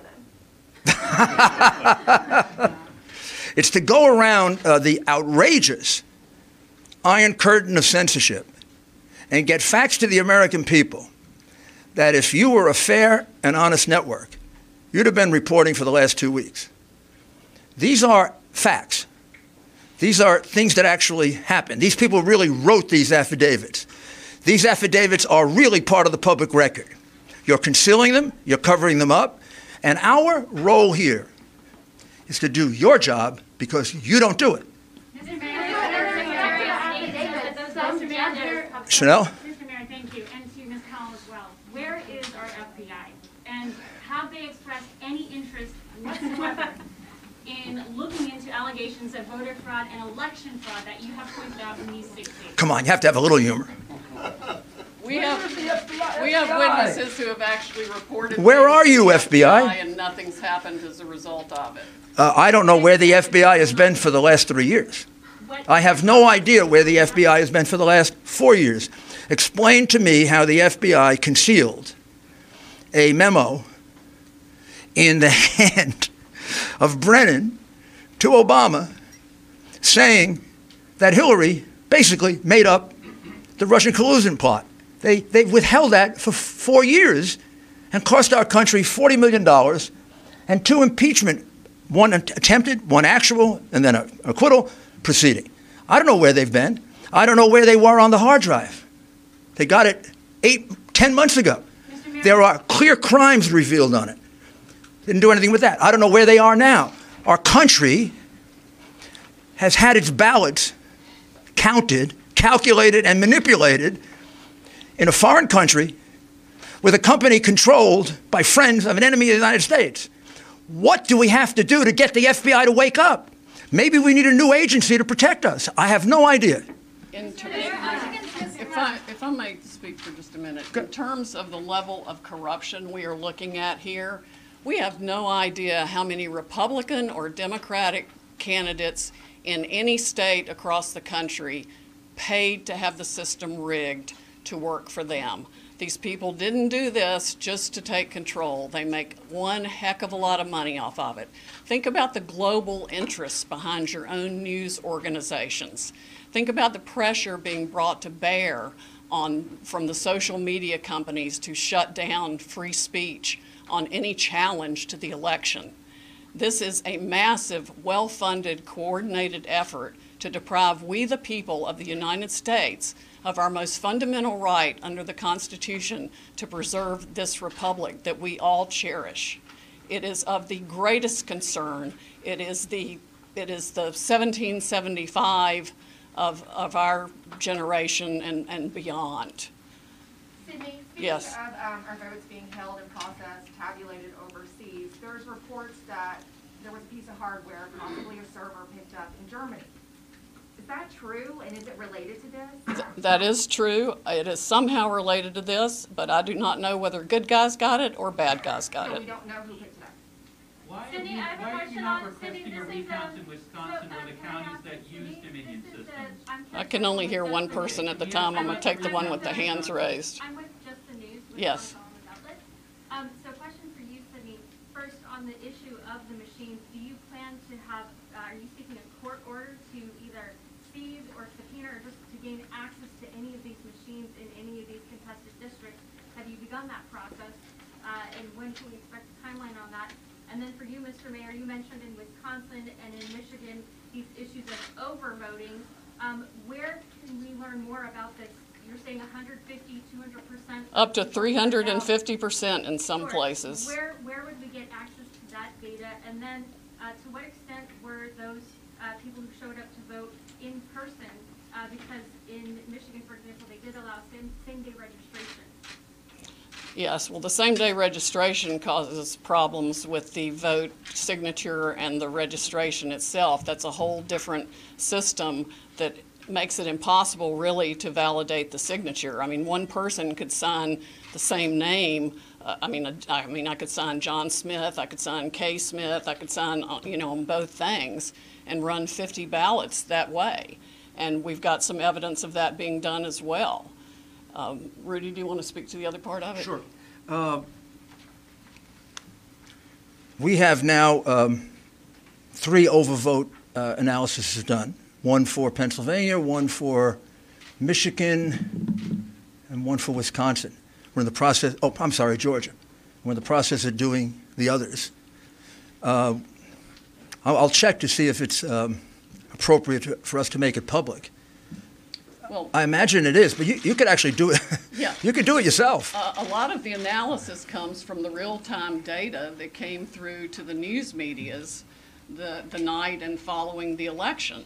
And some entre- entrepreneurs out there have started crunching data themselves in addition to multiple experts who could easily recognize with the mathematical brain that I do not have, uh, the, the beyond ex- explicable deviations to the point of mathematical impossibility that 186,000 votes come in at once, all for Joe Biden. That's like flipping a coin 186,000 times and it lands on the same, it lands on heads every time. That does not happen. There is no reasonable explanation for the upshoots, the straight lines up. I'm not even talking about a, an angle, I'm talking about some massive straight lines up in the vote tallies in the middle of the night after they've supposedly stopped counting. And that's voters went in, injected votes, and changed the whole system. And it affects votes around the country, around the world, and all kinds of massive interests of globalists, dictators, corporations, you name it. Everybody's against us except President Trump and we, the people of the United States of America. You've spoken of unleashing the Kraken. Is the country ready for this? I mean, Americans should be astonished what you're saying here today. Is the country on the verge of an electoral breakdown? Uh, we've already had it. We have already had that electoral breakdown. But the Constitution, as Jenna explains, has provisions in it for how you fix this. And there should never be another election conducted in this country, I don't care if it's for local dog catcher, using a Dominion machine and Smartmatic software. We've got to have an American company that uses paper ballots that we can all verify so every one of us can see that our vote is our vote. Why are you not requesting recounts in Wisconsin counties that use Dominion software? You're requesting recounts in two counties that don't use the software at all. Because, it, it- this case is not only about, remember, this case didn't begin with Dominion. This case began, and this case can be proven the old-fashioned way. It can be proven based on just good old-fashioned democratic tactics that go back to Mayor Daley in the 1960s, when he held the vote back in Chicago so that he could elect John F. Kennedy. Or as recently as last year, when they held the vote back in Palm Beach County and Broward County in order to see if they could steal that election for the Senate and governor, and then got caught manufacturing ballots. Democrats have been doing this for years on a small scale. When they passed a, when they passed a, the mail-in voter s- statute, which all of a sudden multiplied by 10 times the number of mail-in votes, they realized they could have a field day. They could do precisely what Jimmy Carter and uh, Secretary Baker warned us about. All you, all you have to do is own an election board, and you can get away with it. And unlike what Sidney is talking about, where you could have a paper trail, a paper ballot, I tried to point out to you the minute that you separate the outer envelope from the ballot, you can no longer trace it, which is why the count, whatever the count in Georgia today is, is totally ridiculous. They're counting the same fraudulent ballots one more time. Mayor, And we're still very close. Mr. Mayor, so far, no single court has found evidence of fraud. That's got to be disappointing for you and the president. How would you describe his mood at the moment? And do you and him still genuinely believe you can overturn this election, or is it about something bigger for you? Well, it's, it is about something. Let, let's go from the big picture to the smaller picture. The most important thing here is that this has been a massive attack on the integrity of the voting system in the greatest democracy on earth. The people who did this have committed one of the worst crimes that I've ever, that I've, I've, I've ever seen or observed. One of the things we're the most proud of in this country is that we've been such a long-standing democracy based on the right to vote. They have trashed the right to vote, they've dishonored the right to vote, they've destroyed the right to vote in their greed for power and money. And there's no doubt about it. This was not an individual idea of 10 or 12 Democrat bosses. This is a plan. You would have to be a fool not to realize that. They do the same thing in exactly the same way in 10 big Democrat controlled, in most cases, crooked city. And when I say crooked city, go look at how many of their officials have gone to jail in the last 20 or 30 or 40 or 50 or 60 years that they have dominated and destroyed those cities. They picked the places where they could get away with it. They picked the places where whether or not Republicans testified to something, judges would just dismiss it because judges are appointed politically. And too many of them are hacks. They pick places where they could get a sheriff that refused to, to, to enforce a court order. When we got a court order that we could be 10 feet closer, our representatives were told if you try to do it, I'll arrest you. You're painting a portrait of a national conspiracy, suggesting that Joe Biden was actually part of that. Part, part, part one, part one, it began as a national conspiracy. Clearly, that evidence emerged very, very quickly. The minute I saw that it was the same thing in 10 states, just using logic, I said this can't be an accident. And then when I, what I was surprised about is the dimension of it. I mean, not inspecting almost 700,000 ballots is astounding. Suggesting that Joe Biden was part of that conspiracy, I just what your evidence. Honestly, I don't know what Joe Biden is aware of or not aware of. And I mean that as a lawyer, not trying to be, not trying to be cute. I've watched him, I've observed him.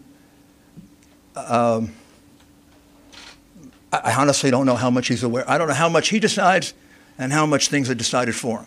So I, I, I, Let me I, I address one other thing to your question about the process. Your question is fundamentally flawed when you're asking where is the evidence. You clearly don't understand the legal process. What we have asked for in the court is to not have the certification of false results. And so to say, hold on a minute, we have evidence that we will present to the court. We haven't had the opportunity yet to present that to the court. We're giving you an overview and a preview of what we've discovered, but no court yet has has had we've had that opportunity. So when we have a we've had and we have fraud allegations pending. So what we've asked for are temporary restraining orders or injunctions to not certify false results. We're very happy that Michigan, why the reason we dismissed the, that lawsuit today is because the Michigan uh, county in Wayne County, they're not going to certify that because 71% of counties have inconsistent data. No person in this room or in this country should want states to rush through and coronate a president with false results. We have to make sure that the results are accurate. Well, take- That's what we will prove. two, two more questions. The Secretary of State says that, that, that that can't actually happen, that those votes can't be rescinded, and that the certification in Michigan currently stands. The Secretary of State where? In Michigan. Yeah, well, there are problems in Michigan. Follow the money. Follow the political party, ma'am. I mean, you're actually seriously going to uh, want me to take seriously the Secretary of State of Michigan? When, when Michigan, when, when, when Michigan, when the Secretary of State of Michigan never bothered to find out that the votes in her state were being count, being counted in Germany by a Venezuelan company, and you want me to take her seriously or him seriously? I mean, I was, I was in government. Uh, if I were the governor of that state, I'd fire everybody that was involved in this election. They didn't come and tell me that my state was going to be embarrassed, made a fool of, because I'm sending my votes of people in Michigan over to Germany to be counted by a company that is owned by people who are allies of Maduro and Chavez. By the way, Carolyn Maloney, who wrote that, is my congresswoman. A Democrat pointed that out. They didn't do the darndest bit of, of due diligence. If you bought a $10 million company, you would have done more due diligence, due diligence than that. Maybe they're incompetent, or maybe they didn't want to know. But you're not going to have me take seriously anything that comes from anyone involved in the election the way it was conducted in Michigan. But you guys are saying that, that those votes have been rescinded. They haven't. The Secretary of State there says that they can't be. The Secretary of State can say whatever she wants to say. Of course, she's going to say that. She's a Democrat. She could also credit the affidavits of the two people and say that the board is tied and therefore the vote hasn't been certified. So, because she's a Democrat, she's saying that. Do you think she has any credibility, having run the kind of election they ran in Michigan? You think anyone in that government has credibility after using a machine and fooling their citizens? There can't be a person in Michigan who thought their vote was being sent outside the United States so somebody could play with it. I mean, it's disgraceful what the government of Michigan did to its citizens. Absolutely disgraceful. Mr. Mayor? Last question. Mr. Mayor, you have uh, alleged Um, just to go back to the servers, are you going to be able to get your hands on, uh, the, the, sorry, the voting machines or the servers? What, when, where, We're, we're not, we are limited in what we can do. We're not the FBI. We're not the government. We don't have that kind of subpoena power. We don't have the power to just go subpoena anything we want. The government does. Uh, we would have to subpoena it in line with a case. Our first case, we're asking for that authority in Pennsylvania and in Michigan. But you have to get that authority from the court. We're private citizens. We're not the government. If, if I were the government, like I used to be, there'd probably be a lot of people arrested by now. Because there's plenty of probable cause. Plenty of probable cause. All right, thank you, everybody. No, no, no. What? That- that- We'll take, Uh, you alleged that uh, Donald Trump has won by a, a landslide Um, we've, we've seen that a lot of your um, lawsuits and, and in fact lawyers have been kind of dropping like flies. What do you say to those people who call this a Russiagate 2.0 just on the other side? Why didn't this, and also why didn't this Where, where, 2016? what, what, what uh, fake network do you come from? I don't have a from a fake network. In fact, I am completely independent, have no one above my head. Oh my goodness. Well, first of all, first, first of all, our cases haven't been dismissed. We only have. Over 20, 20, um, Look at the plaintiffs who were involved in this. It's not our case, ma'am. Don't lie to people. I'm saying, what do you say to Ma'am, ma'am, ma'am, you are lying. I think that we You're lying. um, You're lying. um, Well, continue to lie. I'm not gonna, kind of went way over their head. Uh, Ma'am, ma'am, ma'am, ma'am, What do you say to ma'am, those who told ma'am, okay. Let me answer the question. same sort of Let me answer the question. The answer to the question is, we don't have a lot of lawsuits. We only have three. Our lawsuits have not been dropped all over the place. We just, we just, we, we, okay, well, you're a totally discourteous person. I'm going to finish my answer. So, I'm actually really nice. I'm going to finish my answer. The fact is, we have very, very few lawsuits. The lawsuits you're talking about have been brought by private individuals and groups. Most of them were dismissed for lack of standing, probably correctly, because they were brought before the election took place. The election is now over. The only lawsuit we have withdrawn is the one where we got the relief that we wanted, and that's the one in Michigan. We also have another lawsuit in Michigan that will accomplish the other objectives of what we want to do in Michigan. So it's silly to have two competing lawsuits. The only lawyer that left a case left because he was threatened. His family was threatened. His children were threatened. And so was the other lawyer. Yeah, that's true. We have a, a little difficulty getting lawyers because our lawyers get threatened with being killed because of the ridiculous way in which you cover this and the ridiculous way in which you cover. You haven't seen how I've covered this. Now, what I'm not talking about you, I'm talking about everybody, but I get a pretty good sense from you, the way you handle yourself, how you cover it. All right, we're finished with you now. One last question. One last question from a. One last question. One last question. Um, one last question from a reasonable civil person. Yeah, you are not. Yes. I'm not a reasonable person? No, her. She isn't. Well, we'll find out. I'm from the Daily Caller, for the record. Oh, there we go. If the Great. courts don't let you present these cases like Jenna just said, will you give the entire bulk of the evidence to the media to review? And if so, when? Or are you gonna drag this thing out like the Hunter Biden hard drive again? We're not going to drag it out. I mean, it's ridiculous for you to say we're dragging it out. Well, uh, Al Gore, Al Gore had a lot more time than we've had, and we've had two weeks to, to investigate. So that's also completely unfair to say we're dragging it out. Also, if we're going to present things in court, if we present it to you, judges are not going to be very happy with us. And finally, I have to tell you, our witnesses don't want to be exposed to the tender mercies of a vicious press. I have great difficulty getting those witnesses that I did reveal to allow me to do it. They don't trust you, they don't like you, they think you put their lives in jeopardy with the spin that you put on what's going on here and with the unfairness in which you cover it. It's not easy to reveal the things that they tell me. So the answer is no. The answer is I can't do it because I can't I can't put a witness's life in jeopardy or a person who thinks their life in jeopardy. This woman tells me we have lawyers dropping out of the case. We have lawyers dropping out of the case because they're being threatened with destruction of their careers, destruction of their livelihood, and in some cases, destruction of their lives. That comes about because of the hysterical way in which you have covered Donald Trump and his administration. But we're going to change all that. We're going to go to court. We're going to prove it in court. I would love to release all the information that I have. I would love to give it to you all. Except most of you wouldn't cover it. A few of you would. And then we'd have half the American people probably informed. The censorship that is going on in this country right now by big tech and by big media is almost as dangerous as the election fraud that we're revealing. Maybe just as dangerous. We're headed to a very bad place. And it is not inappropriate that a Venezuelan company counted our votes. Thank you. Wow. Ladies and gentlemen, you just watched the most important press conference that you have ever seen in this country's history. Nothing is bigger than what you just saw. Now, here's what I'm going to do.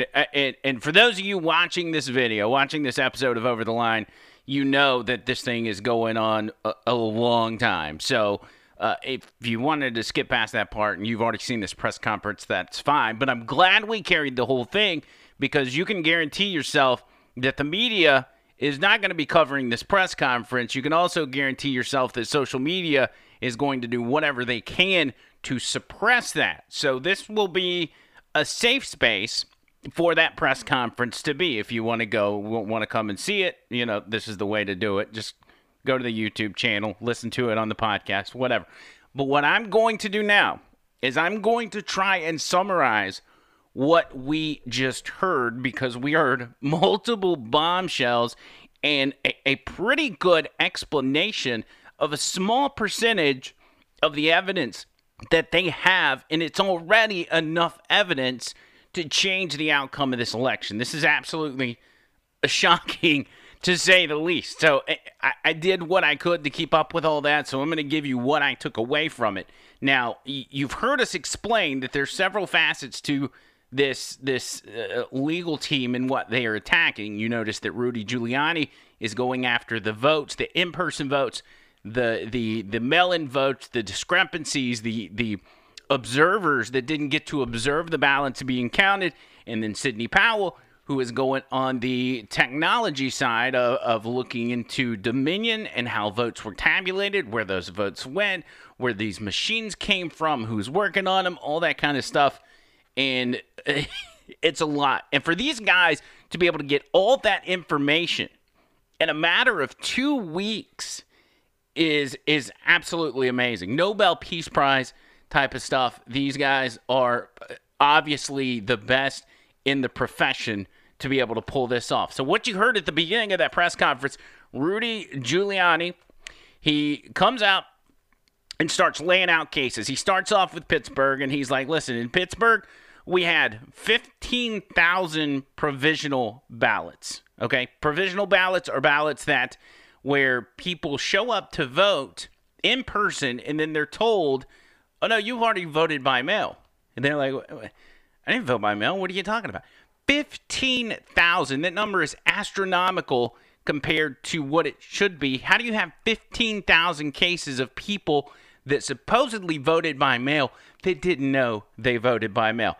that's obviously a problem. He also talked about Michigan, where they've got 220 affidavits in Michigan alone of people that have sworn to a statement under the, the, the, penalty of perjury, under the penalty of jail time, saying, I saw this corruption going on. There's a Democrat uh, in Michigan, somebody who wanted Joe Biden to win, that signs a sworn affidavit uh, her name is Jessy Jacobs. She agreed for Rudy Giuliani to put her name out there, but unfortunately, she will probably have her life threatened at this point.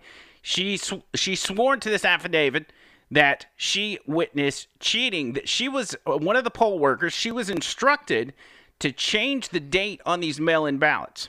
The ballots that came in late that the Supreme Court said you can't count them after the fact she was instructed to change the dates, to backdate them to make sure they were legal. She also witnessed poll workers uh, following voters to the voting booth and not only intimidating them, but then coaching them on how to vote for Joe Biden and the Democrats. She was also told by her superiors, by her supervisors, as people came to vote, do not ask for ID. Do not ask for any identification. You just give these people their ballot and you take their word on who they say they are. She also observed many people voting twice and was instructed, even on the mail in ballots, to not look for any signatures or any discrepancies and not to disqualify any of them. We've talked about that at length about how low that number of disqualified mail in ballots there were and it is nothing compared to what we've seen before. As I said, Supreme Court ruled that you cannot count the ballots that came in after 8 p.m. on election day. She was told by her superiors to still count those ballots. There is in Wayne County, this is within Michigan, where they've got 100 affidavits signed by people that are swearing under the penalty of perjury that they witnessed this cheating going on, that they witnessed ballots being counted multiple times, no verification checks, and many other shady dealings going on. Then you move over to Detroit. This is still what Rudy Giuliani has given us. He said at 4 a.m. at the Detroit uh, uh, vote counting center.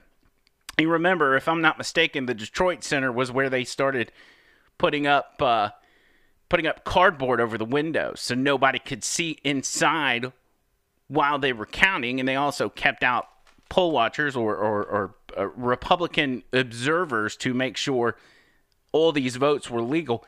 At, at 3 or 4 a.m. in the morning, and I believe this is on the, the morning of the 4th or the 5th, that a truck pulls up this truck pulls up and the, the poll workers, the people doing the counting of the votes, thought that this truck was a food truck. It was they were obviously anticipating somebody bringing bringing the workers food, and so they you know they're in the middle of the night working. They're like, oh great, there's food. Everybody runs out, but it turns out, according to these sworn affidavits, that they that that, that they witnessed ballots that were coming off of that truck boxes of ballots, bags of ballots, ballots in trash cans coming off of that truck. And once they started to be counted, they were shown to have no identification on them. Uh, all, all, kinds of disqualifying uh, uh, things about the ballots, and they were, from what they could tell, almost all of them were for Joe Biden. Then you move over to Wisconsin. I know this is a lot. Just try to process it. You rewind this video or this podcast if you got to, if you're trying to keep up. In Wisconsin, Republican observers were shut out, as they were in many of the major cities. This is the couple different cities in Wisconsin, the main one being Milwaukee. In Wisconsin, it is illegal to do that, first of all, but just in Wisconsin, it's illegal to do mass mail out ballots as some states had in the 11th hour decided they were going to do. So that's a big no no. Wisconsin knows that mass mail out ballots are susceptible to fraud, widespread fraud. So they say if you're going to do a mail in ballot, you have to request said ballot. We have to have proof that you requested it, and then we will, in fact, count it they had an extreme amount of mail in ballots come in that were not requested. But for some reason, in these major Democrat run cities, they still got counted. And in a lot of these precincts in Wisconsin, they had an overvote. And what an overvote is, is when you get more votes than you have registered voters. Now, normally, an overvote would be considered to be in place if you got 85, 90% of the vote because it's pretty much impossible to get that many registered voters to vote 85, 90%. It wasn't just that in Wisconsin. There were precincts that were getting 150, 200, 300, and almost 350% of registered voters voting. That means there were three times the amount of people voting than were actually registered to vote in the state of Wisconsin. That should be terrifying. And that's evidence enough to flip that entire state. Now, over in Wayne County, Michigan, that was the exact reason that those two poll workers decided they weren't going to certify that election. They initially agreed to it because their family and their children were threatened by the two goober heads we showed you yesterday. But their reason was hey, we've got overvotes here, and that's why we don't want to certify this thing. Then you move over to Sidney Powell. And again, I'm not I'm not going to be able to give you everything in that press conference. You're going to go have to go back and watch the entire thing if you want to get all the information out of there, but I'm trying to go through here as fast as I can. She talks about Dominion voting systems and how corrupt Dominion voting system is. Over the past two episodes, we gave you kind of an explainer on what Dominion voting systems is, where it came from, and what it was created for. She explained that as well in this press conference. But what the, the, the summary of what Dominion voting systems and what their part is in the election, it has constructed the biggest foreign interference in our election in this country's history. Bigger than Russiagate, bigger than Russia collusion, bigger than anything you could ever think of You couldn't even find this in a movie. But we are witnessing the biggest episode of foreign interference in this country's history. And what's important is the Democrats have been telling you over and over and over that we've got a constitutional crisis on our hands. Well, ladies and gentlemen, guess what? Now you really got a constitutional crisis. So, Dominion was created in Venezuela for Hugo Chavez. Okay, Hugo, you know how it works in Venezuela. They they rig the election to make sure the the dictators can stay in power and rule this country. Chavez gets with his team of people and says, "Hey, let's let's create a voting system where we can just through computers make sure that this thing is set up and people don't vote for the other guy." So they do that. The, the, one of the people involved in creating that software in creating these Dominion voting systems has gotten with the Trump legal team with an affidavit, a sworn statement describing how it was created, why it was created, and what they did with it, and who they have sold those those uh, machines to, which are countries all over the world who have also rigged their elections. When he saw states, this guy that signed this affidavit, when he saw states stop counting on the on election night and the nights after, he knew exactly what was going on because he saw those exact same things happen in his country and other countries that were trying to reverse the results of an election.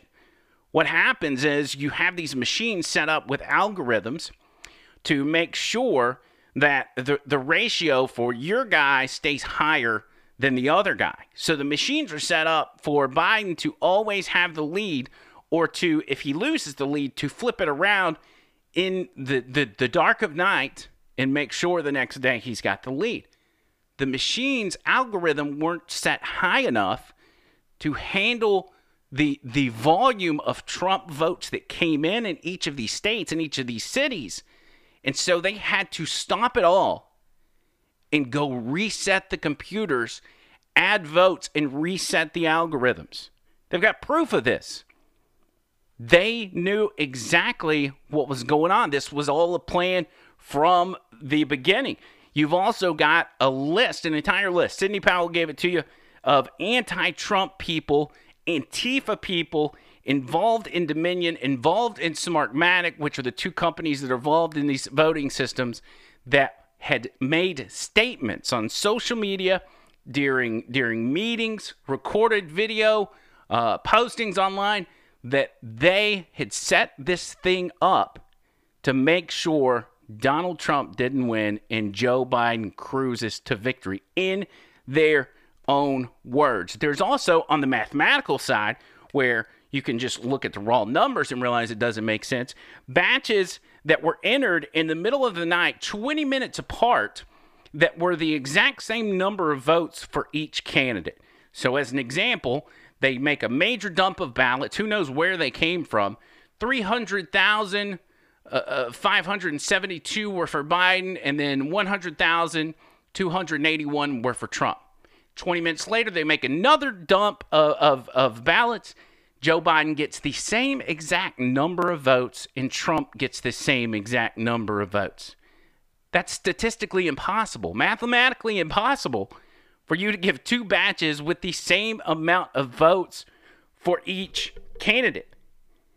They've got algorithms in these machines to not only flip ballots from, in this case, Trump to Biden, but to actually trash votes for a particular candidate, in this case, Trump where they could literally get on a computer from anywhere in the world, grab the votes, highlight it with their mouse, and drag it over to the trash can, dump it, and they're never seen again.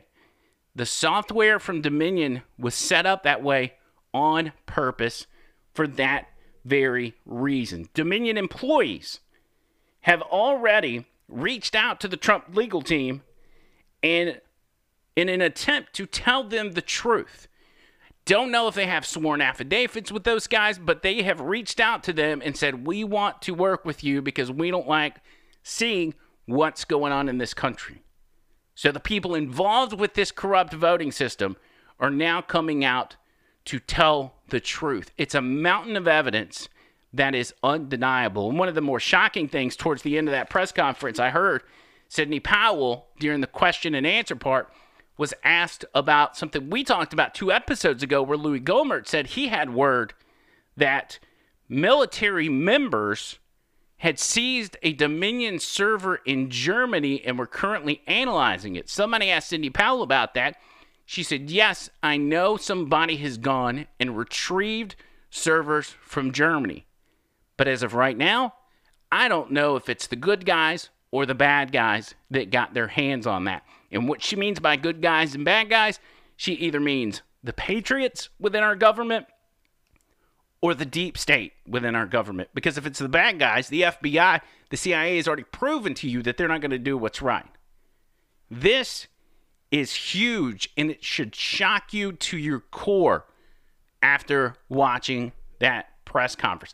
That's just a fraction of everything that was revealed in that press conference just now. But it is absolutely shocking. We'll have more to talk about it on the show tomorrow, so make sure you do not miss it. It's going to be huge. Make sure you share this video. No telling if anybody's going to be able to find that press conference in its entirety, but it's right here on this video. YouTube.com slash over the line. Make sure you subscribe, hit the notification bell. You can also hear us on Apple Podcast, Spotify, and any other platform you can think of. Woo! That's a lot, guys. that is a lot. But that is the most important press conference that you have ever seen in your life. Whether you realize it or not, this is absolutely huge and it busts this thing wide open. We've caught these guys dead to rights. Dead to rights. It's going to be a wild ride. So y'all hang on. Like I told you, keep the faith because we got this. Until next time, see you, Cole.